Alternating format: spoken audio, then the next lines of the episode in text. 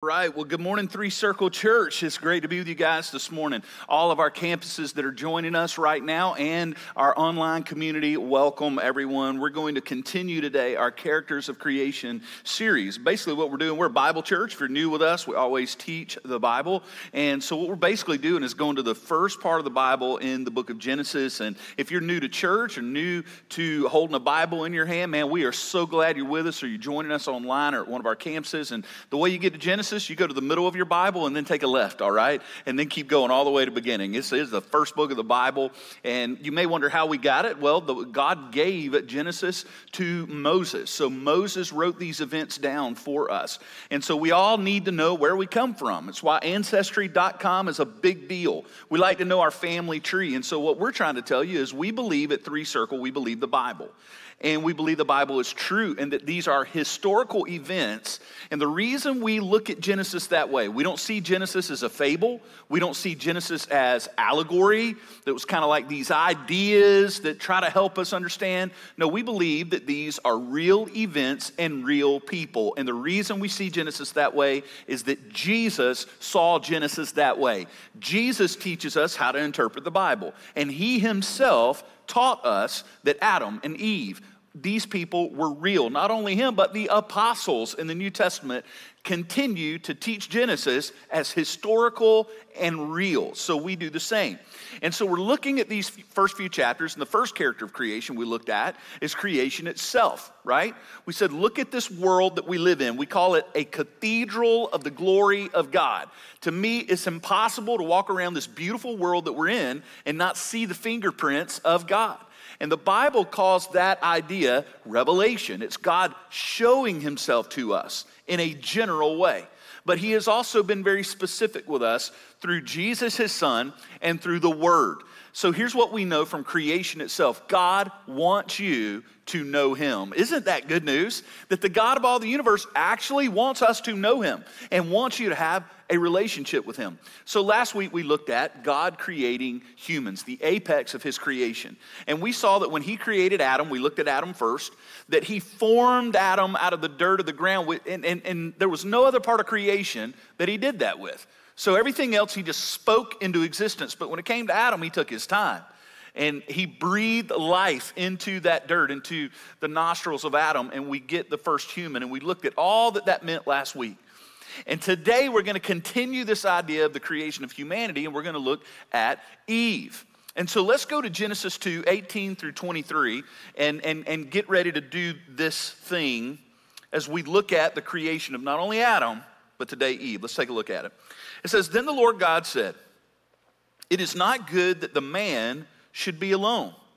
We learned last week that's a big deal because Adam was in a perfect garden, he had a perfect relationship with God, and God said, That's not enough. He needs human relationships, which means you and I do. Remember, we said as we look at Adam and Eve, we're seeing what humanity was meant to be. This is what it's supposed to look like.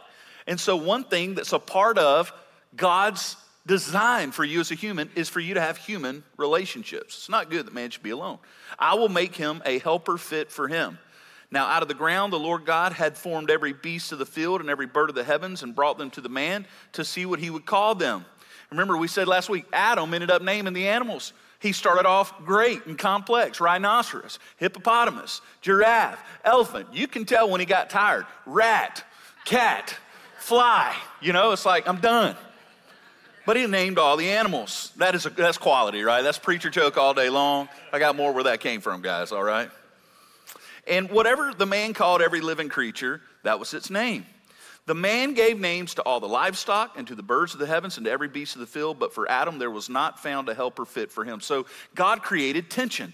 He showed Adam that all the rest of creation had relationships and sameness, but not, not him, which created this tension.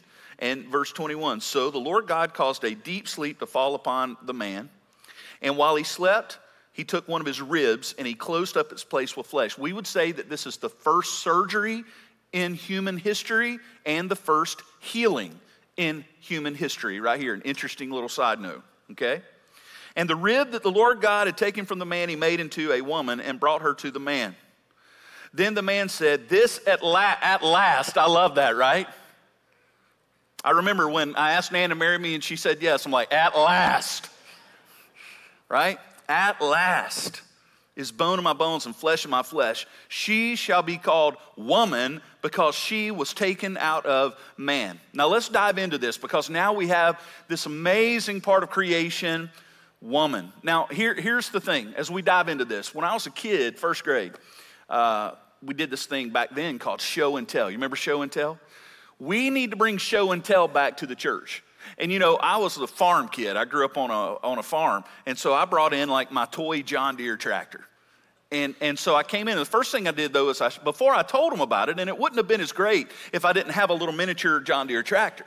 I, I, could have said, hey, my thing today is a tractor, but without having it there for them to see, it wouldn't have meant as much. But what I did is I showed them the tractor, then I told them about it. You know what we've done in the church? We're looking at a world that has gender confusion and doesn't know what marriage should look like and doesn't know what human sexuality should look like. And what we're doing is we're just getting mad at them and we're telling them.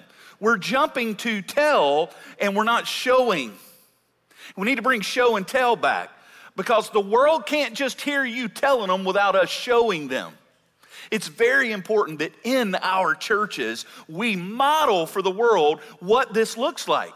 And it's why we need to know our origin story. What does biblical manhood and humanity look like? And today we'll see what biblical womanhood looks like. Matthew Henry is very helpful in this. Matthew Henry is a great Bible commentator from back in the day, and he had this great quote. I want to look at it. He said this Eve was not made out of Adam's head to top him, but also not out of his feet to be trampled upon by him, but out of his side to be equal with him, under his arm to be protected, and near to his heart to be beloved. I love that quote from Matthew Henry. And I want to just slowly give you a few examples here because, first of all, we need to model what it looks like. Listen, I will put all the cards on the table, and I don't know where you're coming from philosophically, but I think it's fair to you to make it clear that we we believe the Bible. So the Bible drives not culture, not what we feel, not even what we like the best, all that. No, no, the Bible is our authority. And so we believe the Bible teaches, and we see it in Genesis, that gender is a beautiful, God designed, God given gift to us as humans. Gender, male and female, He blessed them. It's wonderful, it's beautiful. And what we see here is a beautiful equality between men and women. But we do believe here at Three Circle that God has given men and women different roles. In many ways, they are the same. They are certainly equal, but there's also distinctiveness. And we don't shy away from that. And why in the world would we shy away from something that we think is amazing and beautiful? So we want to show and model to the world this is what it looks like. Here's what it looks like for men and women to play their God given roles. And also, this is what it looks like for men and women to not only love each other, but appreciate one another, right? And so, the first thing we see is, and there's a lot of movements that would say, hey, women should be over men. And, and that's clearly not the case if we just look at the design that God had. I love that God chose a rib, okay? And, and don't go down the road where, so, you know, you may have grown up hearing wild things like, that's why all men are missing a rib. That's not true, okay? Men aren't missing, that's not how it worked. God fixed all that. But what we do see is this clear picture of the woman coming alongside the man. The man does not, uh, is not over her or does not get trampled by her, but they are together in this beautiful partnership. And what we'll see is that all the things that God told Adam and Eve to do, He told them together subdue the earth together, uh, fulfill the mission of creation together. This is very important. And so we see here that God created us man and woman. There was this preacher I grew up with, and he used to say, You can tell that when Adam, the way we got woman is when he saw her for the first time, he said, Whoa, man. You know what I mean? And I, that's another corny preacher joke. It's always hit real well, okay? But I do believe today, and my hope today as we teach through this, is that we would begin to model for the world instead of shaking our fist at the world. Instead, say, hey, watch us do this.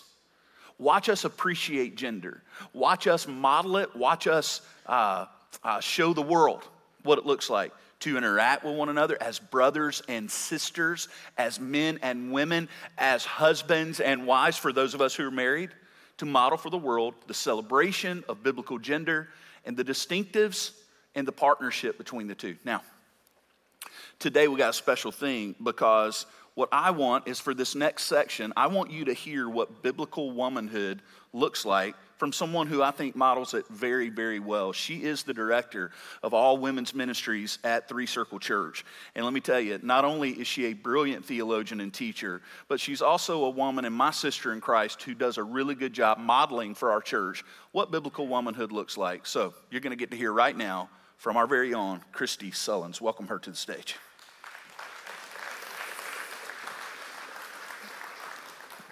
Well, good morning. It is always an honor to be with you. And when Pastor Chris and I talked about it, it's like, absolutely. And not only can I do it, in the spirit of competition, I'll do it with one arm tied back, and we'll just see who does a better job. So, biblical womanhood. Could you think of a better way to start an early Sunday morning? It's an elephant in the room that we're just going to look at and go, every one of us, whether you are a man or a woman, have lived in a broken culture of gender your whole life. And the reason I know this is because I have lived in one my whole life. But it's important when we read the book of Genesis to remember who Moses was talking to. This wasn't the group that was there pre the fall. When this is written, these stories, in my mind, he's teaching them around a campfire. It's not biblical, don't put that anywhere. But he's talking to the exiles that have come out of Egypt. He's talking to men and women who have been broken, whose value was set physically or what they could produce for the culture. They were a people that had had every God given design for men and women stripped away over generations of slavery. And all of a sudden, they were out. And God systematically gives Moses the words to go, All right, what we're going to do is we are going to slowly work away the cultural corrosion, and we're going to start at the beginning. So he starts with setting himself up as the proper authority, the one over creation. Then he tells them, hey, this is how it began. But he doesn't give them a list of, hey, this is what men do, this is what women do, now we move forward. Like Pastor Chris said, we're going to show you in Scripture how it was meant to be for God's people. So let's look at Genesis 1 26 through 28. Then God said, Let us make man in our image, after our likeness and let them have dominion over the fish of the sea, over the birds of heaven, over the livestock, and over all of the earth, and over every creeping thing that creeps on earth. So God created man in his image. In his image, he created them. And God said to them, Be fruitful and multiply and fill the earth and subdue it and have dominion over the fish of the sea, over the birds of the heavens, and over every living thing that moves on the earth. All right, you've got two people. They have no clue what they're doing. At this point, you know, the great debate how did they even know? They had God. He was their source of wisdom. Have you ever thought about that? If you were the only two people left and you had no clue what you were supposed to do other than name the animals and care for the garden, how do you know how to live together? Who is there for your source of wisdom? It was God. He was their anchor point to know how to treat each other, how to live out their role. He was their source of wisdom. For you and I in this room, he is our source of wisdom. He is our starting point. Proverbs 9:10 says, "The fear of the Lord is the beginning of wisdom." And that's where they started. That was where Adam and Eve went to know what it meant for them to live as they were supposed to. Have you ever thought about that? They had no clue what they were supposed to do. There was just two of them. There's no group of girls trying to figure out how to make their um, husbands do what they want. There was no group of guys sitting around trying to figure out what was wrong with the women in their lives. They were, there was just the two of them and God. See, the starting point for biblical womanhood, it begins in the same place as the starting point for biblical manhood. It all begins with a fear of the Lord. Let's, let's make sure we all come to the, a good definition of the fear of the Lord because culture has given us too much context. So, when you think of the fear of the Lord, do you have that idea in your mind of your parent like trying to swipe you from the front seat? Like that threat, that empty, you've pushed them too far and now you're going to get it if you have to pull this car over. That's how that statement goes. The fear of the Lord is awe. The fear of the Lord is a respect because we get who He is. He's the highest, He's the biggest, He's the creator. And because I know you are above all, I know I'm safe to submit to you. Fear the Lord. That's why when the Bible says the fear of the Lord is the beginning of wisdom, it means when we see God right, then we can trust the next part because He's wisdom. So when we know the fear of the Lord, then what does it have to do with womanhood? If we had said we are teaching on womanhood today, there would be many of you that would think, oh, this is Proverbs 31, if you've been in church a while. Proverbs 31 is a beautiful Proverbs, but too often it has been pulled out as like a checklist.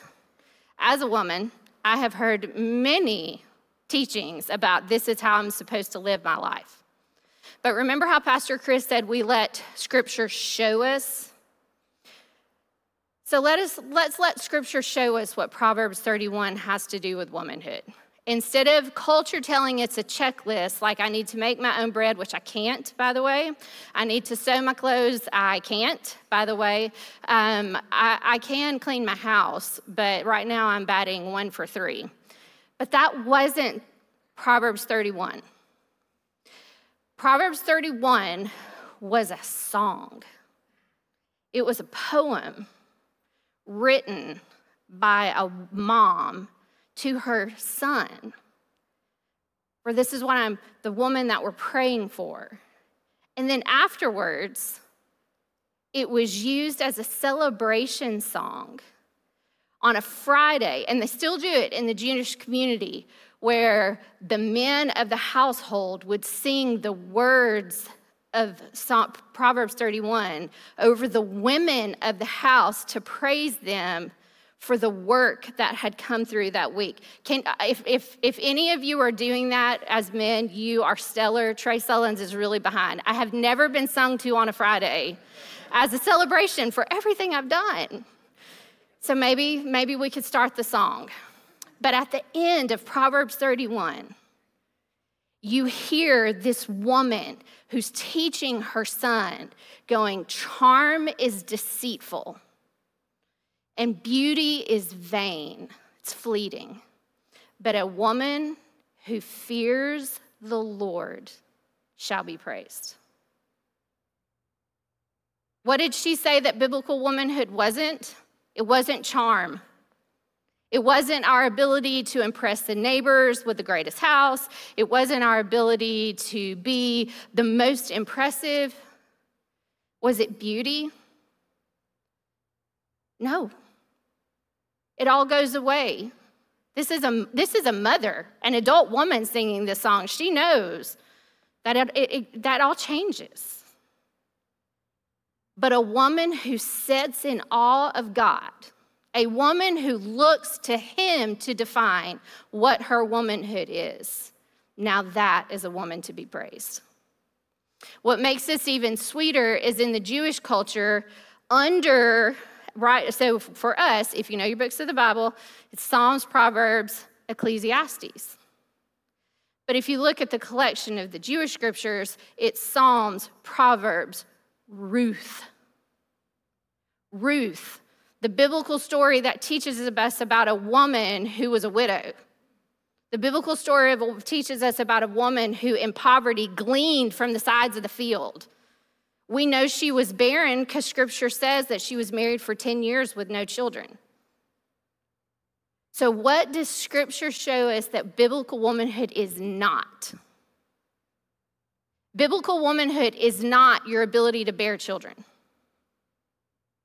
Biblical womanhood is not your ability to get and stay married. Ruth is our show. Biblical womanhood is not your ability to have the biggest house, the most lavish setup.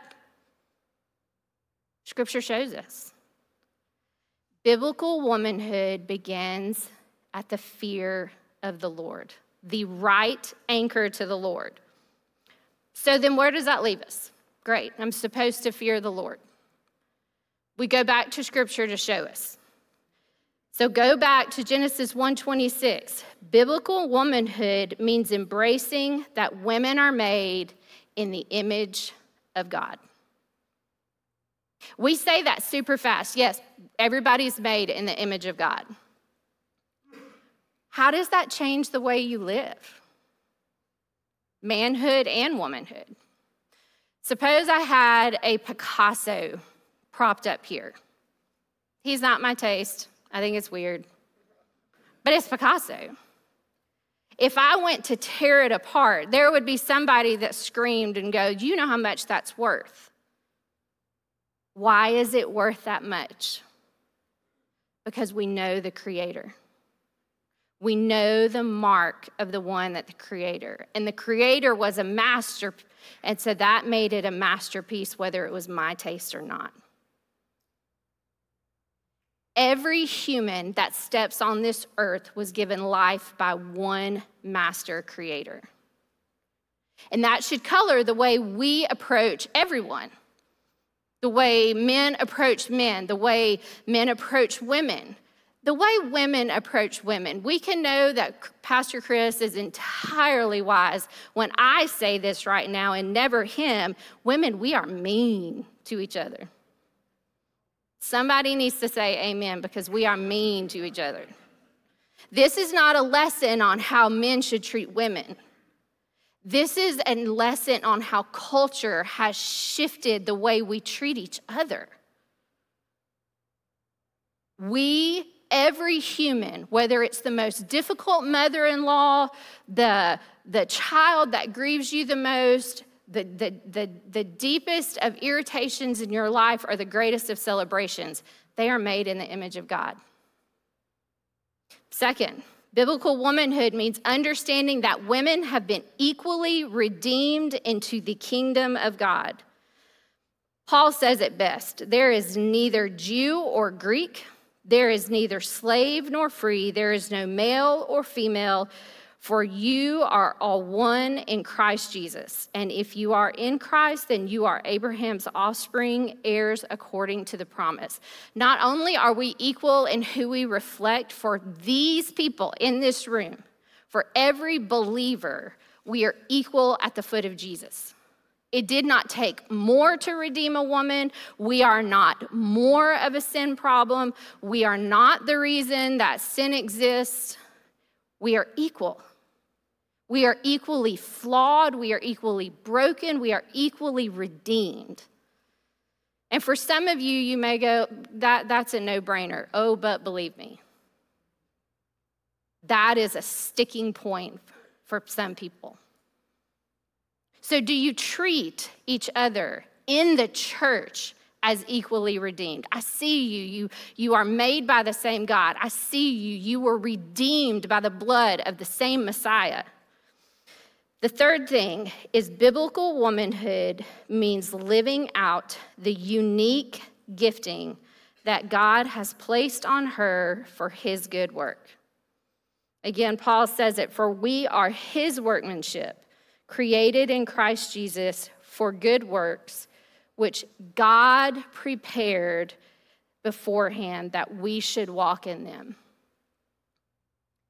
Every person made in the image of God was designed for a work.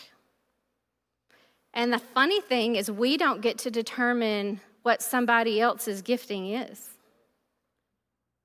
We don't get to determine the calling that somebody has. If you're a parent in this room, that actually goes for you too with the children you're raising. That's kind of a sore spot.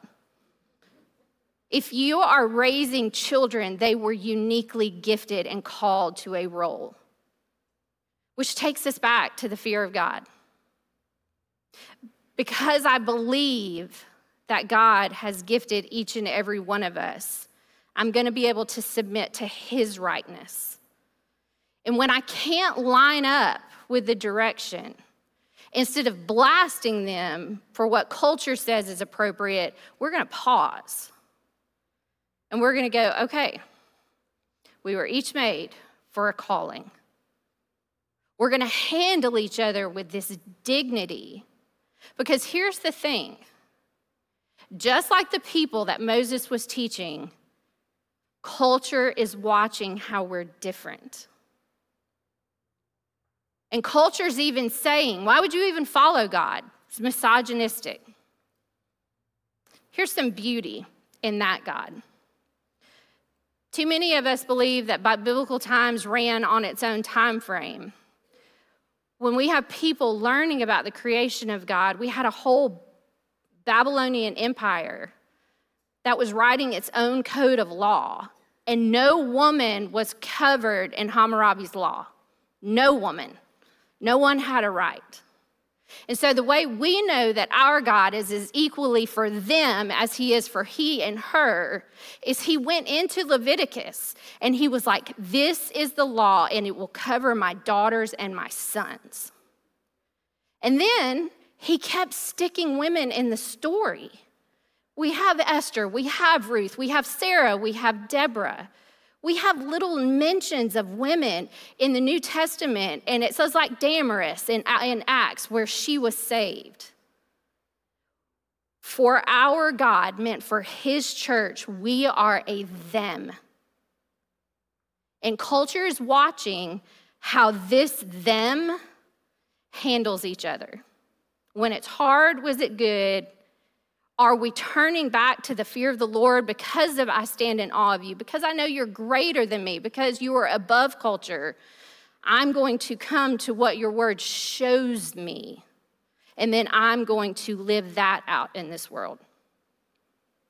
So, what we're going to do right now is I, I just want to pray over our congregation because what we know is you step into culture the moment you leave these doors. But culture's watching. What does it look like for us to live as a them right now? Let's pray. Father, I praise you, for you are the God who is worthy of our fear and our awe and adoration. And from the moment you set time into existence, you set us up as your them equally redeemed and beloved by you. For every woman in here, may they filter culture through the fear of you, of your awe, of what you say biblical womanhood is. May we teach our daughters and our sons that, that there is beauty, integrity in them, and that, that that is supposed to be guarded. For the, for, the, for the men in this room, Father, I praise you. I praise you that we get to, to, to work side by side, that we get to have unique callings, unique giftings, unique purpose, all filtered through the lens of our right, holy view of you.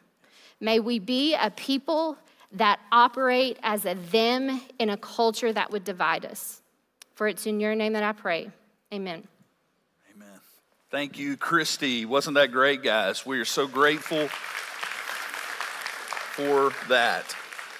And so, men and women in the room today and at all of our campuses, I, I, hope that you have seen us model what we're, what we're believing Genesis had to say to us today. If you're a man in the room, I hope you were listening. I really do.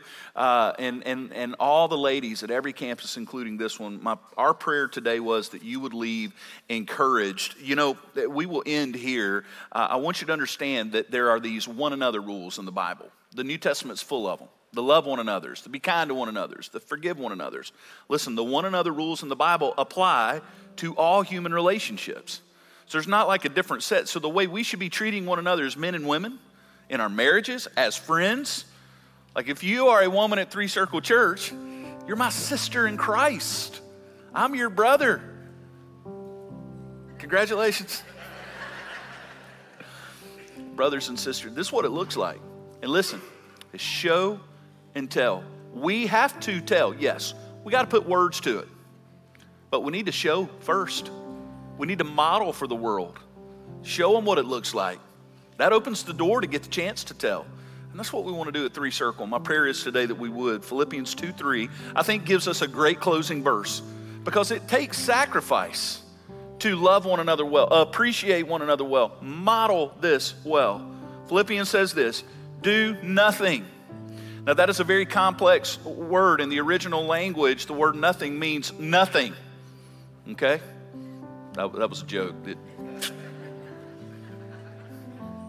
nothing. Do nothing from selfish ambition or conceit, but in humility, count others more significant than yourselves. I cannot imagine a better place to start fulfilling that verse than us as men and women begin to appreciate the way God made us and then model that for the world. It's a real good place to start, but it's going to require humility and selflessness to go, hey, I'm going to appreciate you and the beauty and the wonder of how God made you so that we together can model for a world what this looks like. And our prayer is that in doing so, God is glorified and the kingdom of God is advanced. In this very world He's put us in to be lights in the darkness. We're not telling you that it's not dark out there. We're just telling you that we're the ones that have to turn on the lights. Oh, it's easy to sit back and point at the darkness. Today, why don't we say, you know what we're going to do? We're going to turn on the lights. We're going to turn on the lights. Let's pray together. Jesus, thank you for this day that we've had. Help us as a church to model for our community and the world what this looks like so that we can get back to, uh, Lord, the way you intended it always to be. To your glory, in Jesus' name we pray. Amen.